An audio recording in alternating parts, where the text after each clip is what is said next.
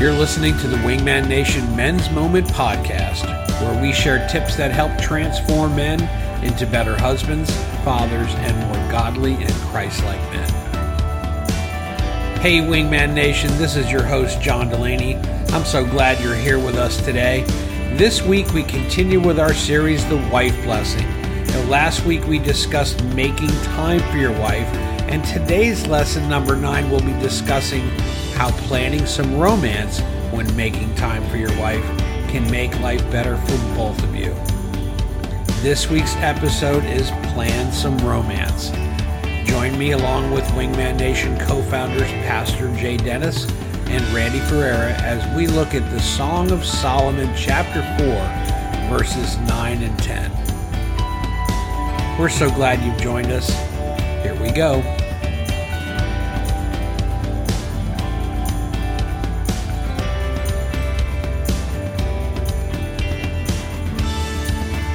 Hello, Wingman Nation. Welcome to the Wingman Men's Moment Podcast. This is John Delaney, your host, hanging at the hangar with Pastor Jay Dennis and Randy Ferreira, co-founders of Wingman. Good morning, brothers. Good morning, John. Morning, John.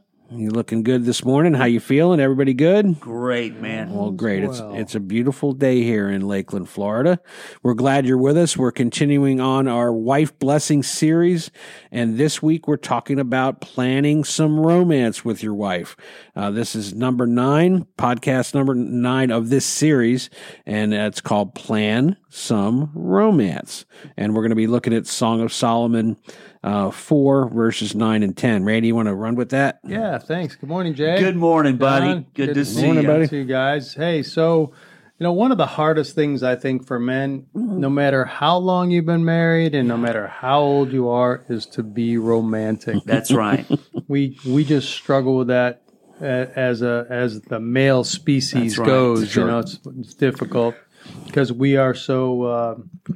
you know, we're planners, we're solvers, you know, and we want to get things done quickly and be done with it, move on to the next thing. So when it comes to romance, it's our brain doesn't really think as well as it should there. But the Bible talks to us about that in Song of Solomon 4, 9, and 10. I'm going to read it quickly to you guys, and then we'll talk some more about it. But it says, "You have stolen my heart, my sister, my bride. You have stolen my heart. With one glance of your eyes, with one jewel of your necklace. How delightful is your love, my sister, my bride. How much more pleasing is your love than wine, and the fragrance of your perfume more than any spice." Powerful words. Powerful words from the Song of Solomon. So, you know, our wives need to be romanced. It's amazing how God has almost played tricks with us. You know, he creates the woman and they need romance. He creates us and we don't know how to give romance. So it's like, okay, Lord, what the heck? Disconnect. Are you thinking? Yeah. But let's go back to when we were first courting our wives. And those of you who aren't married yet, you'll experience this. But when you're first courting, you know, we're trying to impress our wives. We're trying to, you know, our at that time probably our girlfriends or hope to be girlfriends. Right. We want to win their heart. Yep. But unfortunately, over time, you know, as we got married, the romance gets crowded out by everyday life things. You know, our jobs, our kids come into play. That's right. Money issues, our businesses or work, et cetera, et cetera. You know, romance was an important part of our life then as we were trying to impress, but... And, you know, we just have to make it become important to us now. We have to make a conscious effort. And it requires planning. It requires thought. And it requires taking the time to do it. Yes. In this scripture, Solomon is romancing his bride, telling her just how awestruck he is and how much he loves and desires her. When was the last time we did that? Yeah. You know, our wife's ears are directly connected to their heart and their feelings. Yes. So what we say to her and how we say it sets the atmosphere for romance. Yeah. Mm-hmm. And for most men, it just doesn't come easily, as I said earlier. But every man all of us can learn to be more romantic. Absolutely. Good word, my friend. I was reading about this statistic. It says, according to Harlequin Publishing House, which has been in the romance business for half a century, more than 180 million romance novels are purchased every year. Oh, my. With Harlequin itself selling on average, 5.5 books per second. Guaranteed by mostly women. Exactly. So you think about the need is there, guys. Your wife, even if she doesn't express this, she wants to be romanced by you. Now, guys, we're not saying that the same kind of in-loveness you felt when you first fell in love is going to be there each and every day. I think that's important to note that love gets mature. And you begin to grow in that love. And even though you have those feelings, those moments of exhilaration in being in love with your wife, it comes back to this steady God kind of love that says through thick and thin, through sickness and health, I'm going to be there for you. I love you. Mm-hmm. And it's important because I hear a lot of people say, well, I love him, but I'm not in love with him. Yeah. I love her, but I'm not in love with her. I have found if you keep doing the right things toward your wife, those in love feelings, those right feelings will come. Mm-hmm. Don't you guys agree? And they're different at different stages of your marriage. They are. You know, we've all been married 36 plus years. Right. You know, there's a guy might be married 10 years and he's now starting to experience, what was the old saying with the 7-year itch? Yes. You know, you hit 7 years and things start to change. Right. I think part of it is listening to someone that has wisdom, that's been married 30 plus years, can say to somebody, look, it's going to change over time. That's right. And it's a conscious effort. Mm-hmm. It is. And guys, that's a good point, John, that we need to seek out older men who have been married longer, and get their advice. Find somebody who's been married for 50 years and just say, what is the secret? You know, what is it you've done through the years that has made the difference? And it's powerful, guys, this whole idea of romancing your wife. And it doesn't have to be something, as we're going to share, something expensive. It just needs to be thought through by you. You know, there's a joke, and I can't remember the whole thing, but it was an older couple have been married 50 plus years, and they've gone to a divorce lawyer. They're going to get divorced. Yeah. And she says, I just can't do this any longer. And so the lawyer looks at the husband and says, do you have a grudge? Yeah. And he goes, no, we have a carport. Communication. Therein lies the problem. Well, each time in these podcasts, we want to give you some specific ways that you can apply this to your own marriage. Number one, and we say this a lot, guys, so in our repeating this, you got to know this is really important.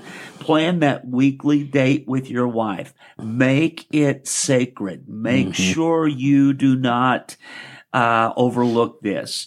I know things come up, but as a rule, plan that weekly date and do something that lets her know that your time is spent directly just focusing on her. So vitally important. Number two, write your wife notes, send her texts, cards, call her to express your love and appreciation for her. She will love this. Brag on her. Yeah. Brag on her. Express to her in romantic terms why you are so in love with her. And I mean, it can be little things. I remember just the other day, I said to Ange, I'm looking forward to about 9:30 at night so that we can sit down together and I can just give you a back rub. I mean, just something that lets her know I am thinking about you. I was getting ready to hit the mute button. I was waiting. It was getting dangerously close. Keep it G. No. Exactly. No, those little things are just so important. I mean, and also, little gifts at least once a month. Yeah. Try to give our wives a gift that shows us how much we love them. And you're probably thinking, well, we can't afford for me to buy her gifts every month. But guys, come on, we probably spend $15 on coffee in a month. That's right. So skip your trip to Starbucks once or twice. But and there's no real excuse even that I don't have time. With Amazon, you can buy a $12 gift once a month and have it delivered to your house. Mm-hmm. And that's easy. And it's interesting how go, oh, I don't know what to buy. If you just Google, unique gifts for wife or a woman, I found on there this little glass flower. It was like a rose, and it was made of glass. It was $13. Yeah. And got that and gave it to her, and it was like I gave her a Hope Diamond. That's right. Just a little glass rose, and it was special. It was from your art. Yes, and so at least once a month, guys, try to do that, and then also flowers. We always hear about the old cliche, send flowers. Well, it really works, and it's not what it is; it's why you're doing it. And even if she says she doesn't like flowers, they only die anyway, do it anyway. That's right. It's a gesture of love. And what I've done is you can talk to your local florist, and if you tell them, hey, I want to order flowers once a month or twice a month without even me calling, and they'll put you on a schedule and just charge your credit card. That's right. You give them a budget, and they just deliver it. You tell them a date. Every single month, flowers come. Sometimes the flowers will come, and I go, "Ooh, did I send that?" Oh, that's great. It just comes. Yes. And so I've been doing that, and it's a surprise to me sometimes when my wife will come up and go, "Thank you for the flowers today." And I go, "Oh, yeah." Yes. You're very welcome. I love you. So that is a great idea. And there's there's gift of the month clubs, these boxes. Have you seen these gift boxes that they send every month? Yes. It's a great idea. You could find something that that is geared towards her likes. And have that sent. I was exploring it at Christmas. She caught me. She was like, "Don't send me a box of the month club." Like, all right, I'll just buy it and bring it. And then number 5 is help her consistently with household chores. Even especially if your wife works. And there's two people working, because multiple studies have indicated that husbands who help with household chores are happier. That's right. And just as importantly, are having more sex than the husbands that aren't. Interesting. So make sure you grab that vacuum cleaner, guys. Amen. Here it goes. Do a load of laundry. Exactly. But there was an article I was reading. It says, "Want a happy marriage? Do the dishes together." Well, I realize that we have dishwashers now, but just doing something together. Yeah. Household chores together. Guys, it makes a huge difference, and it's such a small thing. Yeah, huge difference. And one last thing I want to say before we get to the Daily Post, James, is that some of you may be thinking out there, why should I do all this? My wife doesn't do it for me. Why should I bother doing it? And the most important thing to think through that, guys, is that, first of all, God tells us to do this. That's right. This is our responsibility as a man to our wives. If our wives aren't acting biblically the way they should towards us, that's between them and the Lord. Amen. We have to still make sure we're doing it. And I guarantee you that if you start doing these things, your wife will respond in a way that will make you happy. Mm-hmm. That is so or happier. Good. Right. That is our assignment, guys. God has made it very clear, as Randy said, that we have specific assignments, and loving our wives unconditionally, sacrificially, unselfishly means loving her even when we don't feel loved back at times. That's right. It is so, so vital. Well, each time we want to give you an idea about a Post-it note that you could use, and you can put this in your own words, but dear, and you put in your wife's name, I want to always pursue your love the way I pursued you when I first fell in love with you. Guys, you think about it. The person that you fell in love with so many years ago is still there. I'm sure she is. She's still there. So along the way, if you've lost that, then you can regain that. You can come back to that time because what you saw in her that attracted you, even after all these years, it's still there. So capitalize on that, focus on that, and let her know that the reason you fell in love with her so many years ago or months ago or whenever it is, it's still there and you want to pursue her. Absolutely. Pursuing your wives, guys. Never stop pursuing your wife. Never stop courting her. No, good stuff. Well, we're so glad you listened today. And until next time, Wingman out. Thanks for joining us for Wingman Nation's Men's Moment podcast. We'll be back next week as we explore the next lesson of the wife blessing and the steps you should be taking to become a better husband, a better father, and a more godly and Christ-like man. Until we get together again, be safe and God bless you.